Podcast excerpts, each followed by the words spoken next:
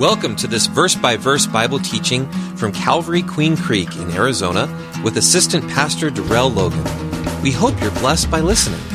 Romans 10:17 says, "Faith comes by hearing, and hearing by the word of God." For more information, please visit calvaryqueencreek.org.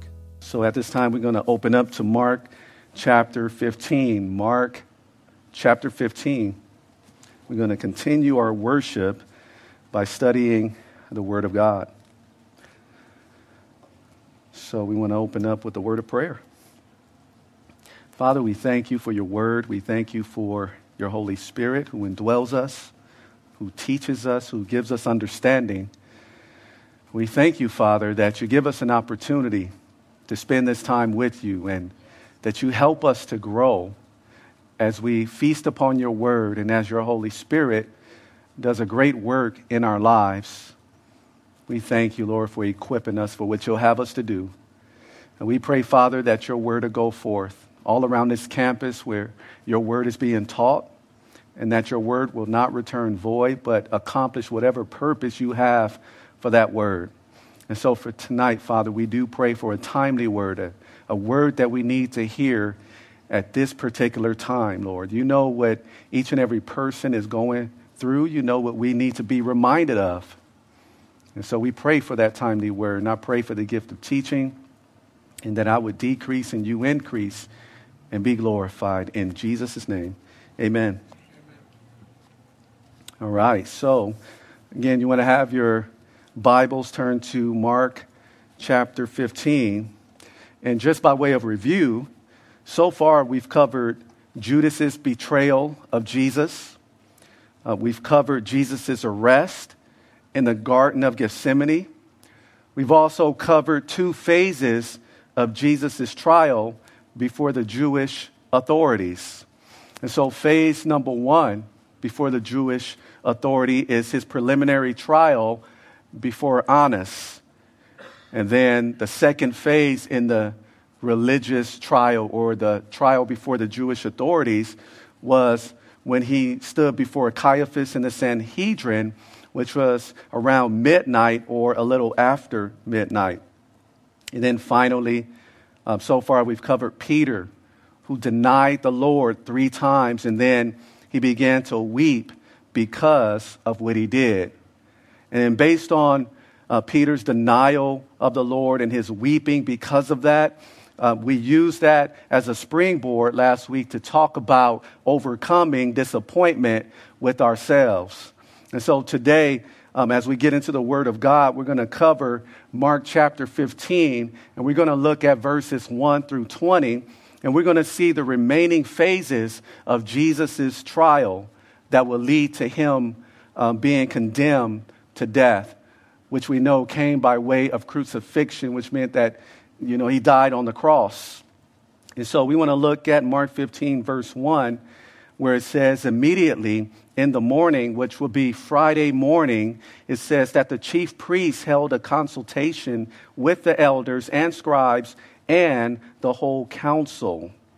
And this whole council will be the Sanhedrin, which is the highest Jewish court. And it says they bound Jesus, led him away, and delivered him to Pilate. Now, in Matthew 27, verses 3 through 10, we don't have to turn there, but just want to fill in some blanks here. Uh, but there in, in, Matthew 27, 3 through 10, it tells us that when Judas saw that Jesus was condemned, it, it says that he was remorseful and he brought back the 30 pieces of silver to the religious leaders. However, they were unsympathetic um, to the remorse of Judas. And so Judas would go on to throw down the, the, the 30 pieces of silver in the temple. And it says that he went and he hanged himself. Now, back in, in Mark 15, verse 2, it says, Then Pilate asked him, Are you the king of the Jews? Jesus answered and said to him, It is as you say. Now, after Pilate talked to Jesus, he went out to the Jews and he told them that he found no fault in Jesus. He, he found, found nothing wrong in him. And that could be found in, in John chapter 18 uh, in the second half of verse 38. But one verse that I want to share with you and, and read from here is Luke 23, verse 2. Luke 23, verse 2. It says, And they began to accuse him, saying, We found this fellow perverting or misleading the nation and forbidding to pay taxes to Caesar, saying that he himself is Christ, a king. Now, what we see here in verse 1, especially in the first half of verse 1, is the stage or the third stage of the Jewish trial. We see the third stage of the Jewish trial. And if you want a more detailed account of what we see there in the first half of verse 1, you can read uh, Luke chapter 22, verses 66 through 71.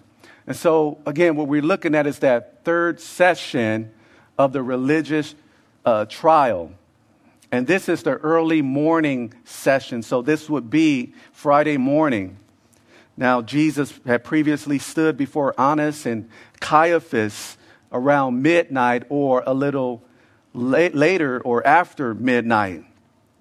But here, of course, in this morning session, the midnight decision to condemn, to condemn Jesus was now ratified. It was now made official in this morning session. You know, because that night trial, by the way, if you didn't know, and maybe some of you do, that night trial where it was involving a capital offense where somebody could be put to death, that was not legal. It was illegal for them to hold that night trial to condemn him. And so they had to wait until the morning to do it officially or to ratify that midnight decision before Caiaphas and the Sanhedrin. And so it is here before these Jewish religious uh, leaders early Friday morning that they officially charged Jesus with blasphemy. He's officially charged with blasphemy. Now, here um, in the second half of verse 1 and then in verse 2, we also see that they sent Jesus to Pontius Pilate. Now, this, this meeting or this session or trial before uh, Pontius Pilate would be the first stage um, of the trial before the uh, uh, Roman authorities. So, this would be the first part of the political trial that Jesus would face, this meeting he would have with Pontius Pilate. Now, because Israel was subject to Rome, they were under Rome's authority, in other words. This Sanhedrin, this, this highest Jewish court, they could not carry out a death sentence. You see, the Roman authorities would have to give the sentence and then they would have to carry it out. And so that's why they carried him. They had to take him to Pontius Pilate, who was a Roman authority.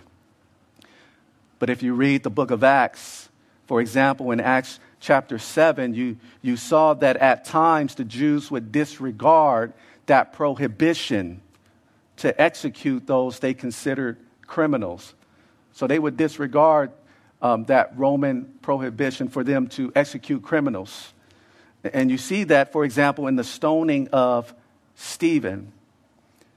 But generally speaking, they didn't have that authority. Rome took away that authority. Now, who is Pontius Pilate? Pontius Pilate is the sixth Roman procurator or governor of Judea and Samaria.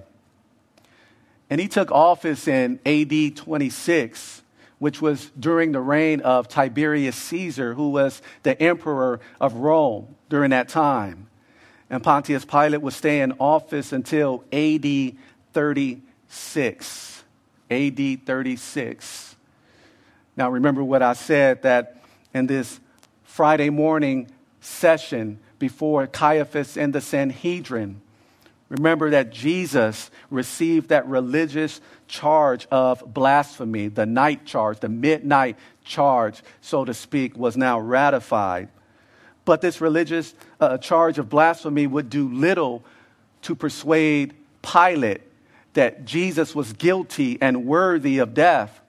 And so they had to come up with a claim of sedition or treason against the Roman government.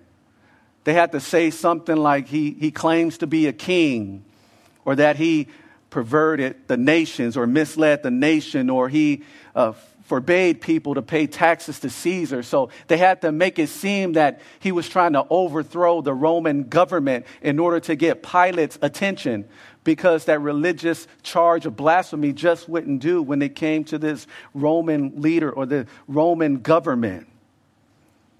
But if you want a lengthier version of the conversation with Pilate, that we see him have with Jesus in verse 2 of Mark chapter 15, I would encourage you to write down and later on take a look at John chapter 18, verses 33 through 38. But praise God, on, on Friday, during our Good Friday service, I'm sure Pastor Jim is going to go um, in, into these conversations and um, into the nitty gritty of these details. And so, uh, but if you want to write that down, uh, feel free. John chapter 18, verses 33 through 38. And again, that's a lengthier uh, version of what we see in uh, verse 2 of Mark 15. But now we're going to pick up in verse 3 of Mark 15. It says, And the chief priests accused him, that is Jesus, of many things. But Jesus answered nothing. Then Pilate asked him again, saying, Do you answer nothing? You see how many things they testify against you? Do you see what they're charging you with? But Jesus still answered nothing. So that Pilate marveled. He was surprised or amazed. Now, this Pilate, Pontius Pilate, he marveled at the fact that Jesus wasn't responding to the accusations. And I can imagine that Jesus' lack of response was probably different from from anybody else that he has seen, that, ha- that he has come across who's been accused of a crime. He was just different. He wasn't playing the, the blame game, he wasn't trying to wiggle his way out. He was innocent, but he wasn't saying anything. And so Pilate just marveled, just amazed and surprised. But I wonder tonight, as followers of the Christ, as followers of Jesus, Christ. I wonder if people would marvel at the way we handle things. I wonder if they would be amazed or surprised at the way we handle troubles and trials in our lives. I wonder if they will be surprised at the way that we don't respond to slander. When they see that when people hate us, that we continue to love them. When they speak evil against us and we continue to pray for those people and to speak well of them as best as we could possibly speak of them. I wonder if people will be amazed at the way we handle those situations as well, especially as followers of Christ. Now, in Luke chapter 23, during this back and forth between Pilate, the chief priest, and the crowd, Pilate found out that Jesus was from Galilee, which was the region in northern Israel. And when Pilate found that information out, he, he sent him to Herod Antipas. Because Herod Antipas at that time had governed Galilee and also the region of Perea. And Herod Antipas was in Jerusalem at that time. Now, Jesus' trial before Herod, before Herod Antipas, would be the second stage of that trial before the Roman authorities. In other words, it's the second stage of Jesus standing um, before politicians. And so, after he met with Herod, after he was tried before Herod Antipas. Herod sent Jesus back to Pilate.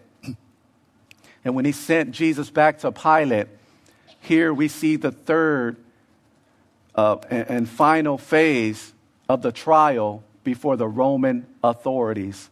We see the third and final phase of the political trial, in other words. And so this will make a total of six phases in the trial of Jesus. Six phases in the trial of Jesus. And so, if you're taking notes or if you want to try to remember this, I'll give you a short review. So, so the first phase, remember, was before Annas. So he was arrested in the Garden of Gethsemane. They took him to Annas, A N A A N N A S.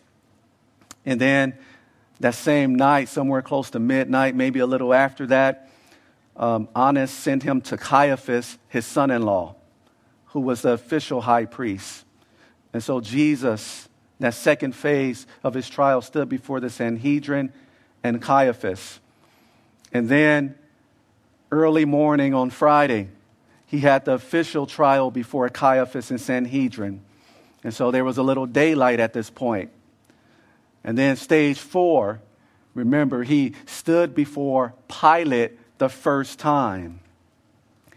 And then, remember, Pilate heard that he was from Galilee. Then he sent him to Herod Antipas. That's the fifth stage. Herod Antipas, fifth stage of his trial.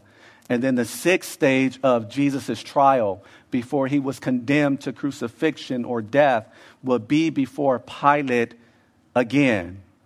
And so now we're in the sixth stage, this final stage of the trial, and we pick up in Mark 15, verse 6.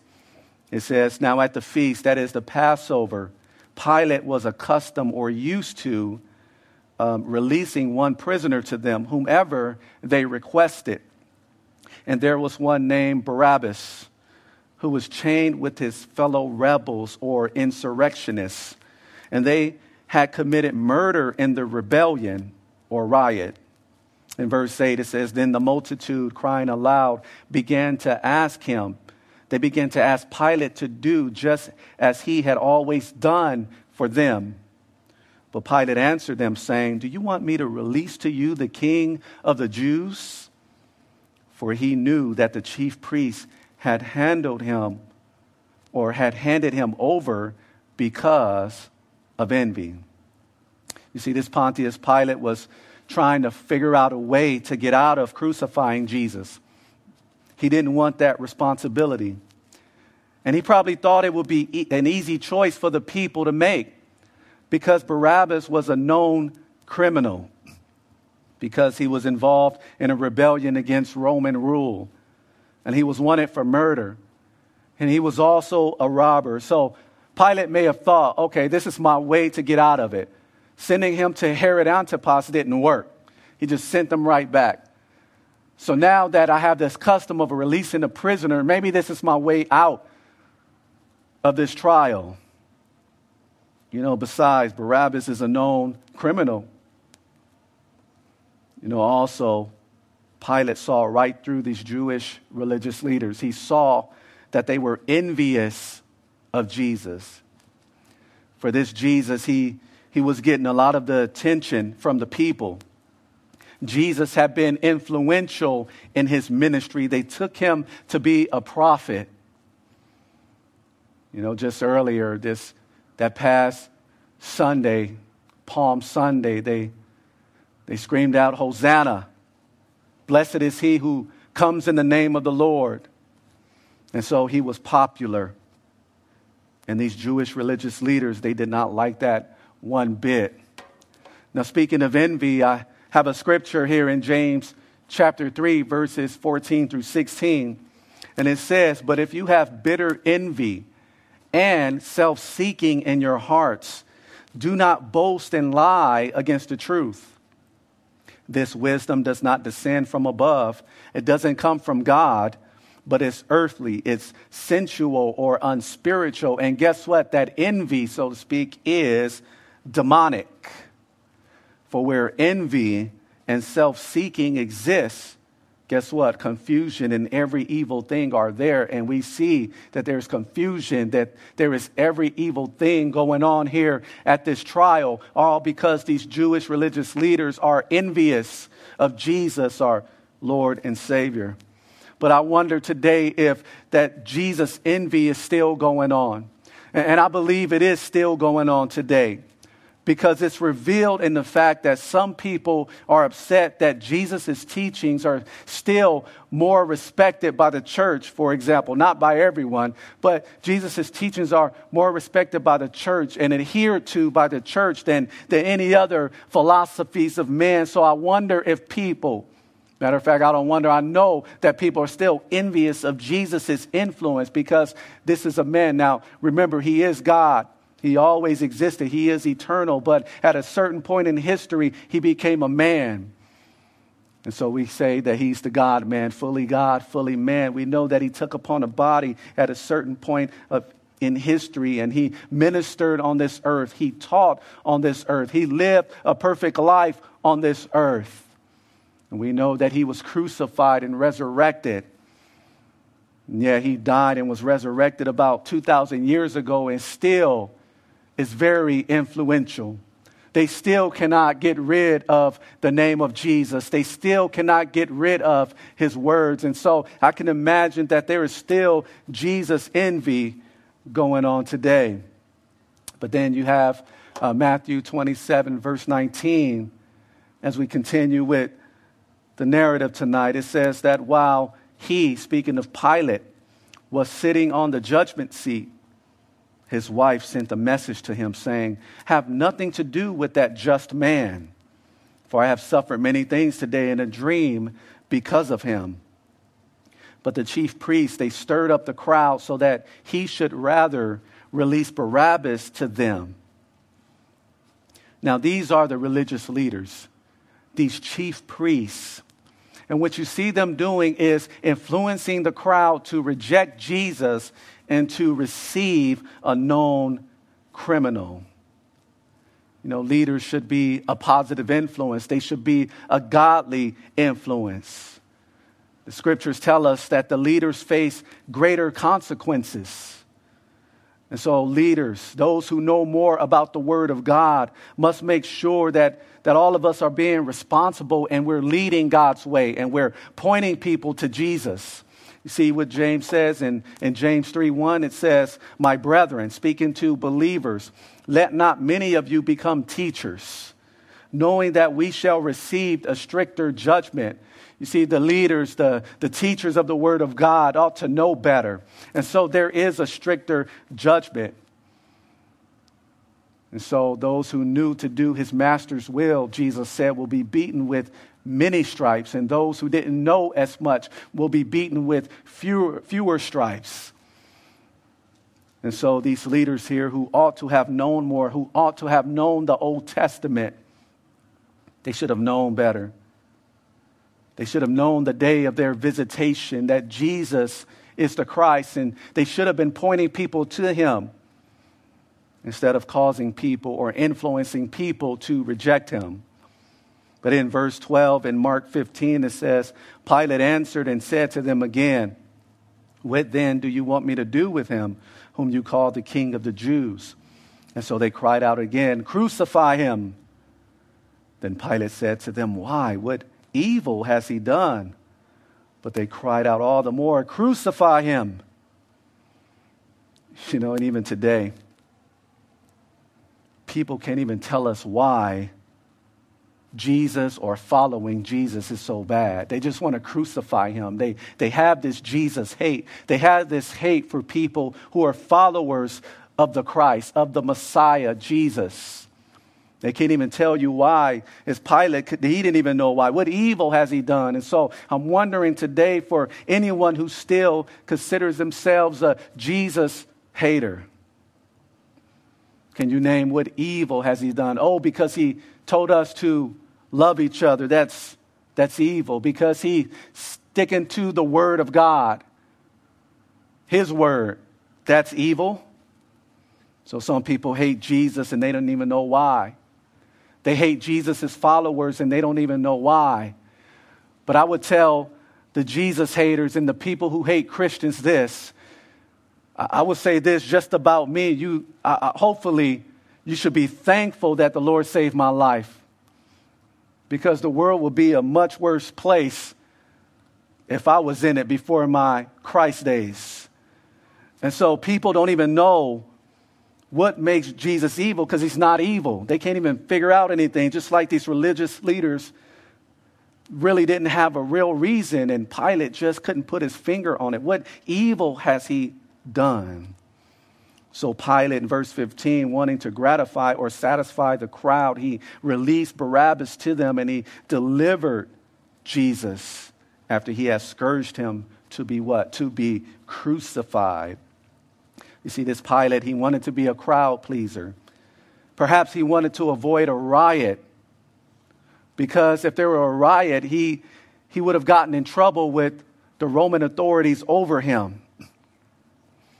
And so maybe that was his reason for being a crowd pleaser. But he knew what was the right thing to do, he just didn't do it. And so he had Jesus scourged, and then, of course, will release him to be crucified. Now, this scourge is an interesting thing. And again, you'll learn more about this during our Good Friday service, but it, it was usually a whip that was made of multiple leather cords. And so this scourge had a handle on it, which the leather cords were attached. And these were sometimes knotted and weighted with pieces of bone or metal. And now, when the Romans flogged or scourged someone, this scourge would tear the flesh open. And those deep cuts and tears would lead to much loss of blood and even cause dehydration. And one source states that the pain from this punishment was so severe that prisoners often passed out during this ordeal. And then another source says frequently the body was so lacerated or ripped apart that the intestines would gush out.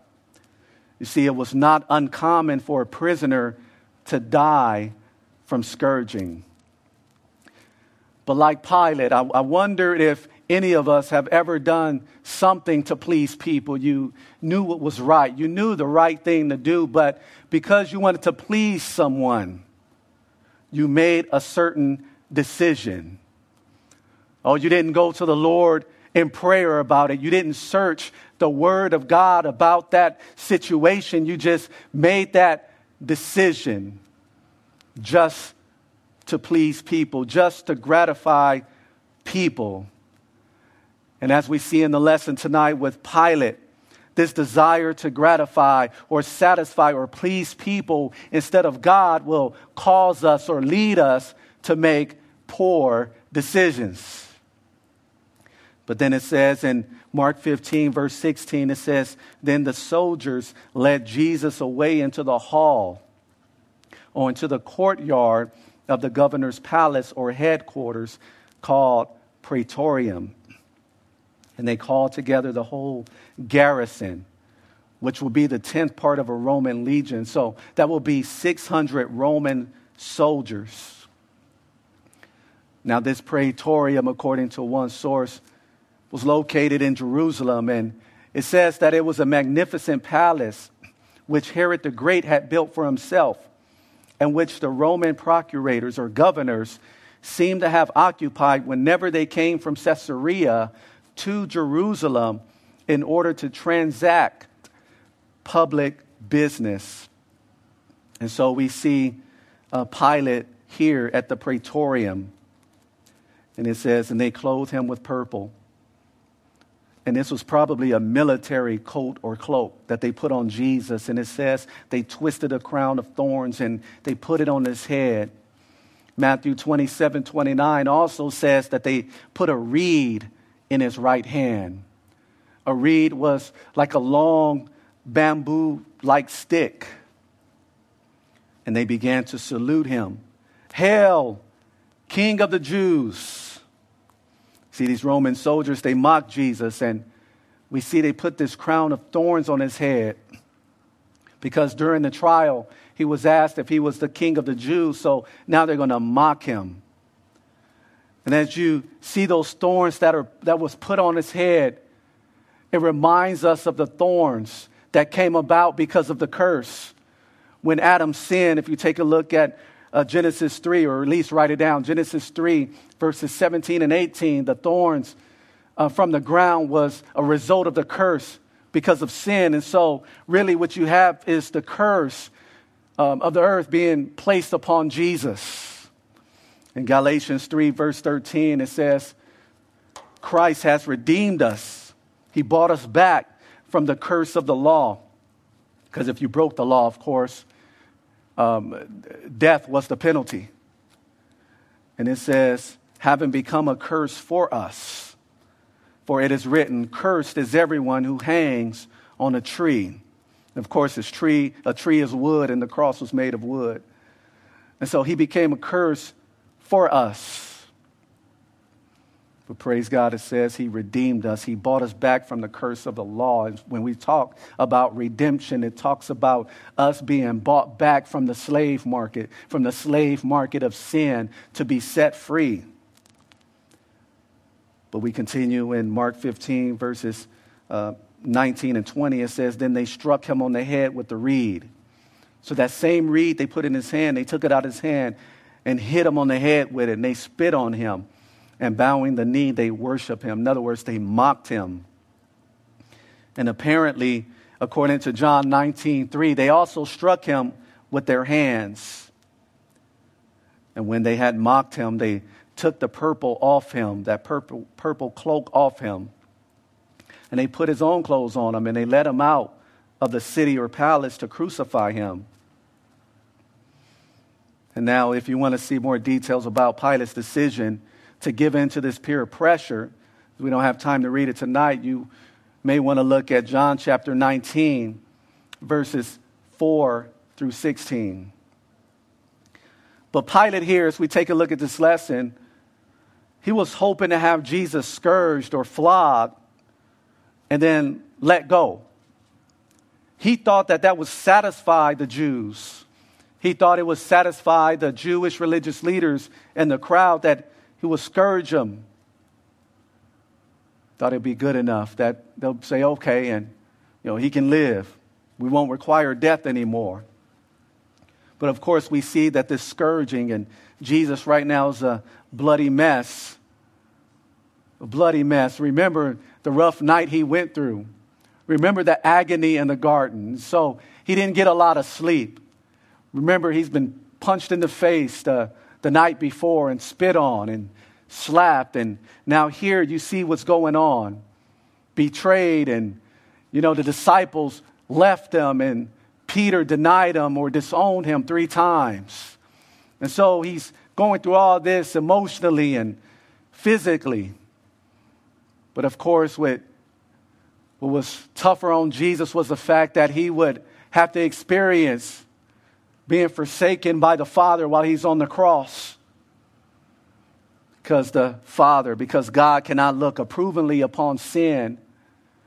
And Jesus came to take the penalty of our sin upon himself. And so he's going through all this, and now this scourging, his flesh ripped to shreds.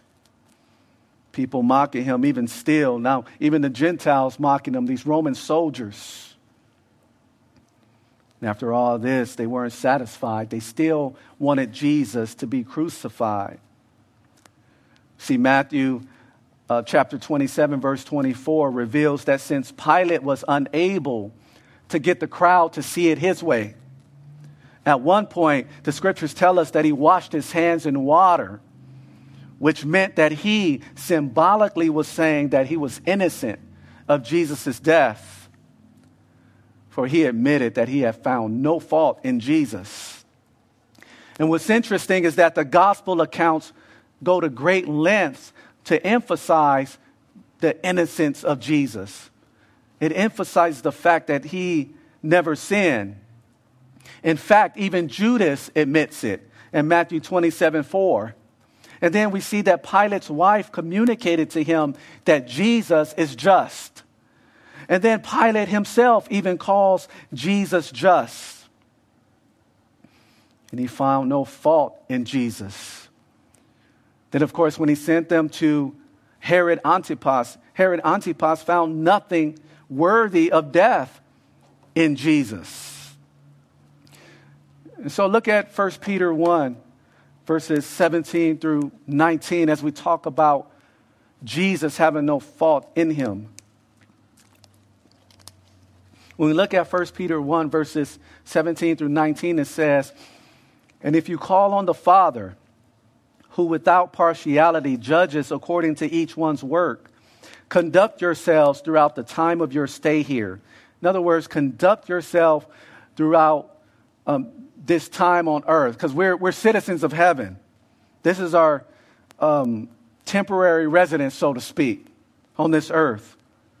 So conduct yourselves during your stay here in fear. having reverence for God, taking God seriously, knowing that you were not redeemed, you were not bought with corruptible things like silver or gold from your aimless or useless conduct received by tradition from your fathers. But we were bought with the precious blood of Christ as of a lamb. And here's the point I want to make as a lamb without blemish and without spot. We were bought spiritually. We were bought with the blood of Jesus, God in the flesh, as a lamb who didn't have any fault. He was faultless, no blemishes, without spot or defect. You know, Pastor Chuck, in describing what, a, what this means by spot or blemish, he says this. He says, a spot is an inherited congenital defect, or it's a, it's a, a defect that's present at birth. And a blemish is an acquired defect. Well, Jesus was perfect in every way. He was perfect morally. From the inside out, he was perfect in all that he did. He was perfect in all that he spoke. The perfect Lamb of God, the sinless Lamb of God. And he had to be perfect in order to be that perfect sacrifice. He had to be perfect. Now, as we think about what happened here in, tonight's scriptures, in tonight's lesson, many people may be upset that this guilty man, Barabbas, got off, was set free, but the innocent Jesus wasn't set free. Some of you may be mad at this narrative here that these Jewish religious leaders lied on him pretty much. They were envious of him. They wanted him to die, and they wanted Barabbas instead of Jesus. And so this guilty man got off. But this Barabbas is representative of all of us. And so that's the purpose for the title of tonight's lesson, where it's entitled, I Am Barabbas. And each and every one of us in this room, every person on this earth can say, I am Barabbas. Because, like Barabbas, mankind was guilty. Mankind are the guilty ones. But how are we guilty? Because we too were rebellious. We rebelled against the word of God. We rebelled against the law of God. And so we too are Barabbas. Now, as a result of being guilty, like Barabbas, we deserve the death penalty. The scriptures tell us in Romans chapter 6, verse 23, that the wages of sin is death. That is the result of sin. And so, yes, physical death came about because of sin, but spiritual death, most importantly, came about as a result of sin. Our sin separates us from God, our Father, the Creator.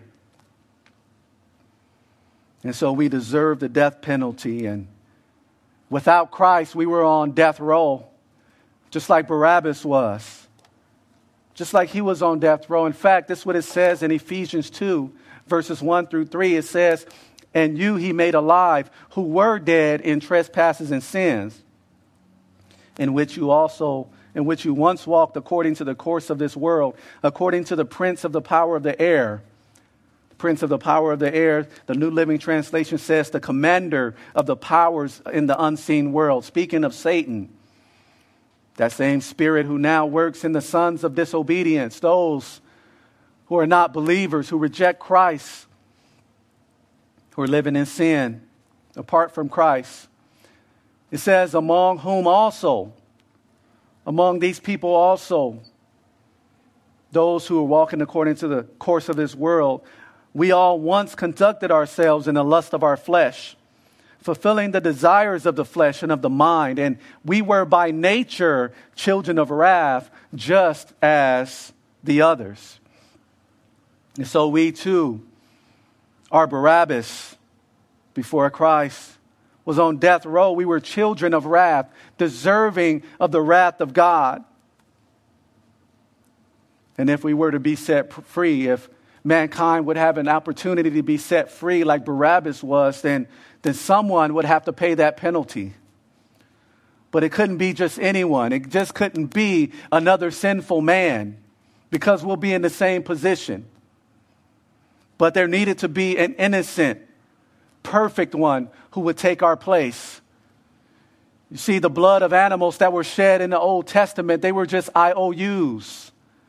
You see, but man is the one who lost his privilege. Man, speaking of Adam, and he was representative of the human race. Because of his sin, we lost relationship with God.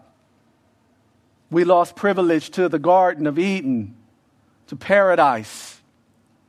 And so, therefore, it would have to be man who would need to take that punishment and fix the issue. But all of mankind have a sin nature. So, like I said earlier, we would all still be messed up. And so there needed to be a perfect man. But wait a minute, there's no perfect man who exists because the only perfect being is God. And so there is the dilemma, but God worked it out even before the foundations of the earth because it was determined before then that God would send his only begotten Son, Jesus Christ, to die for us and whoever believes in him will not perish but have everlasting life john 3:16 and so there needed to be a perfect sacrifice, a perfect man, because man messed up. So now man had to redeem what was lost. A perfect man, by the way. And it could only be the God man who would fulfill this role.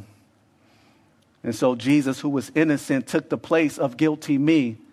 He took the place of me, who's called Barabbas in Colossians 2, verses 13 and 14, it says, And you, being dead in your trespasses and the uncircumcision of your flesh, in other words, you're still dominated by your flesh. It says, He has made alive together with him, having forgiven you of all trespasses. And this is the part I really, really like in Colossians 2:14. It says, having wiped out the handwriting of requirements that was against us, which was contrary to us. And he has taken it out of the way, having nailed it to the cross. Now, what is the handwriting of requirements against us? It is our record of debt, our spiritual debt that we cannot pay, and all of its obligations. We deserve hell. We deserve eternal death from God, eternal separation from Him in hell these handwriting of requirements, this record of death. It says that Jesus, He took it out the way. He nailed it to the cross and He paid what we owed by His precious blood. The precious blood of the perfect Lamb of God. And so, in taking care of the sin issue, God did not contradict His nature. He didn't let sin ride free, so to speak. Because, yes, sin was punished. Jesus took that for us. The wrath of the Father was poured upon him on that cross. He took that for us. He drank that cup that Jesus talked about in that Garden of Gethsemane. So he didn't contradict his nature. He's still holy. Sin was still punished. But because Jesus did what he did, he was also able, he is also able to remain merciful which is a part of his nature. And because God is merciful, forgiveness is offered to all, but it's once again, all because of that price that was paid on Calvary's cross when Jesus paid with his blood. As the worship team takes the stage here, I just want to say, in case someone doesn't get the Barabbas analogy, when I say that I am Barabbas and all of mankind is Barabbas, if someone doesn't get that analogy still, you don't get the fact that we were all guilty, all guilty and deserving of death, and we don't understand the consequences, I would have you turn to 1 Corinthians 6, verses 9 and 10. And in those scriptures, it says, Do you not know that the unrighteous will not inherit the kingdom of God? Do you not know that Barabbas, you and I, before Christ, will not inherit the kingdom of God? Do not be deceived. Neither fornicators, those having sex outside of marriage, and idolaters, nor adulterers, those married and stepping outside of their relationship,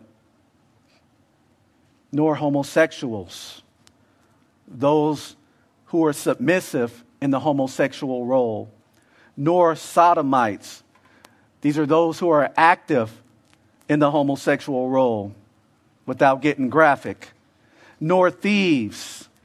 You know what a thief is, nor covetous. These are greedy people, nor drunkards nor revilers. These are verbally abusive people, nor extortioners or cheaters, people who cheat others out of their stuff. None of those will inherit the kingdom of God. And that's not an extensive list of people who live in sin. But if you want to know how does it look to be a Barabbas, that's a good picture. That's a good picture but for the Christians and the soon to be Christians, there's, there's something else in 1 Corinthians 6 that a lot of people skip over. Because it says, and such were some of you. Such were some of you. Some of us were fornicators and idolaters and adulterers and homosexuals and sodomites and thieves and covetous and drunkards and revilers and extortioners. Such were some of you. We were a bunch of Barabbases. But you were washed, but you were sanctified, you were set apart, you were justified, you were declared righteous.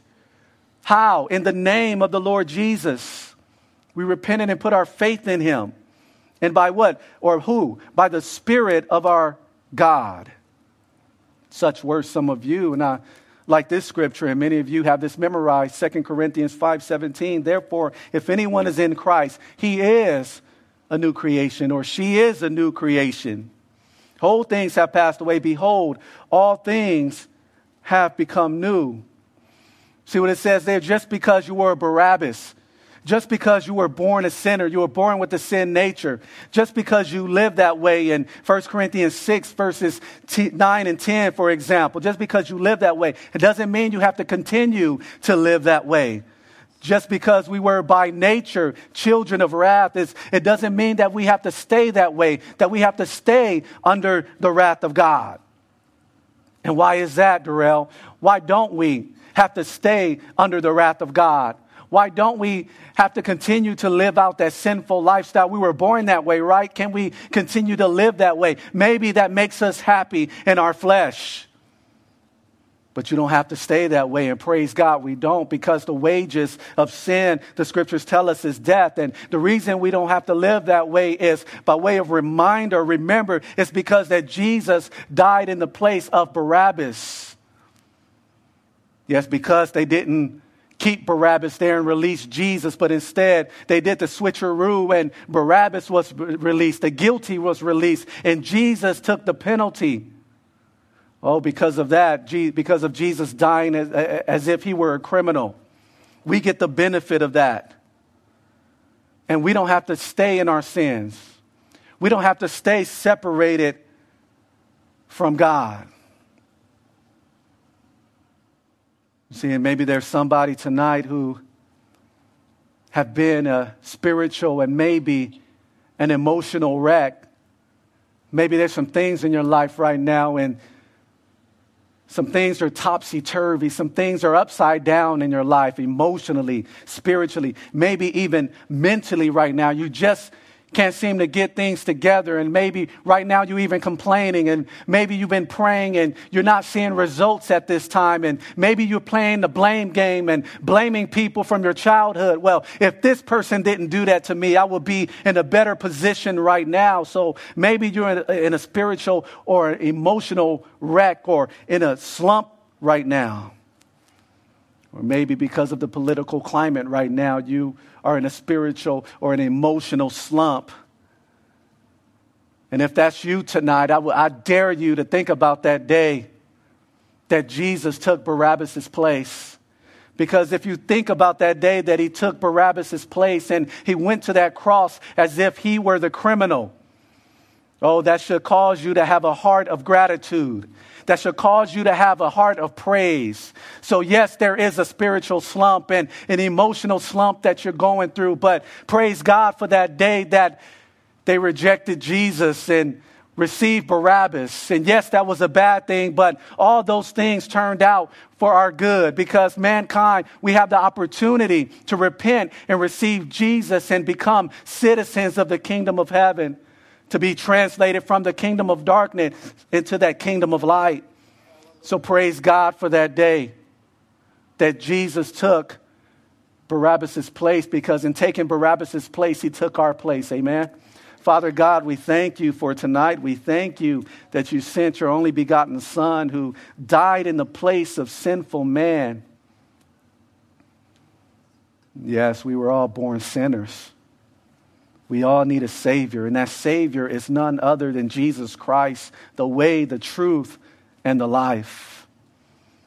Yes, Lord, we don't look down on Barabbas. We don't look down on those Jewish religious leaders or that crowd that that rejected Jesus and received Barabbas. We don't look down on Pilate right now because Jesus died for their sins as well, and you loved them as well. Or rather, any of them received you or not, we don't know. But there's many people today still alive, Father, and we thank you for every breath.